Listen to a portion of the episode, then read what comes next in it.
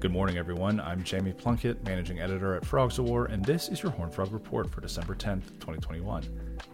TCU center Steve Avila and cornerback Tre'Vius Hodges Tomlinson are first team selections on the Associated Press All Big 12 football team, voted on by media covering the conference.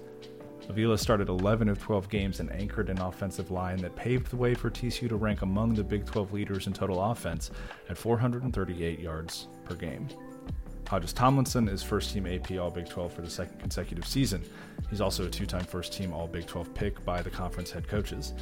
Despite teams consistently throwing away from him, he still had a team best seven pass breakups and two forced fumbles, while tying for the TCU lead with two interceptions, including one return to 29 yards for a touchdown in a 52 31 win at Texas Tech.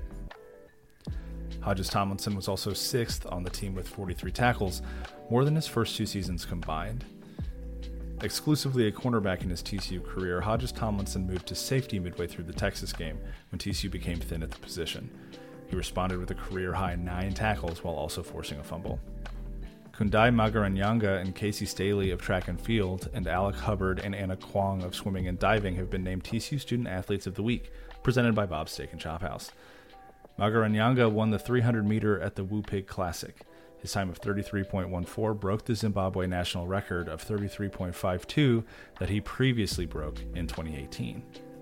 Staley broke the indoor record in the pole vault with a mark of 4.1 meters. Hubbard, in swimming and diving, placed sixth overall at the Big Al Invitational on 3 meter and the platform, and eighth overall on 1 meter, while Kwong placed fifth on the 1 meter and 15th on the platform. This has been your Horn Frog Report for December 10th, 2021. Don't forget to like and subscribe if you haven't already, and be sure to check out frogsofwar.com for everything TCU athletics.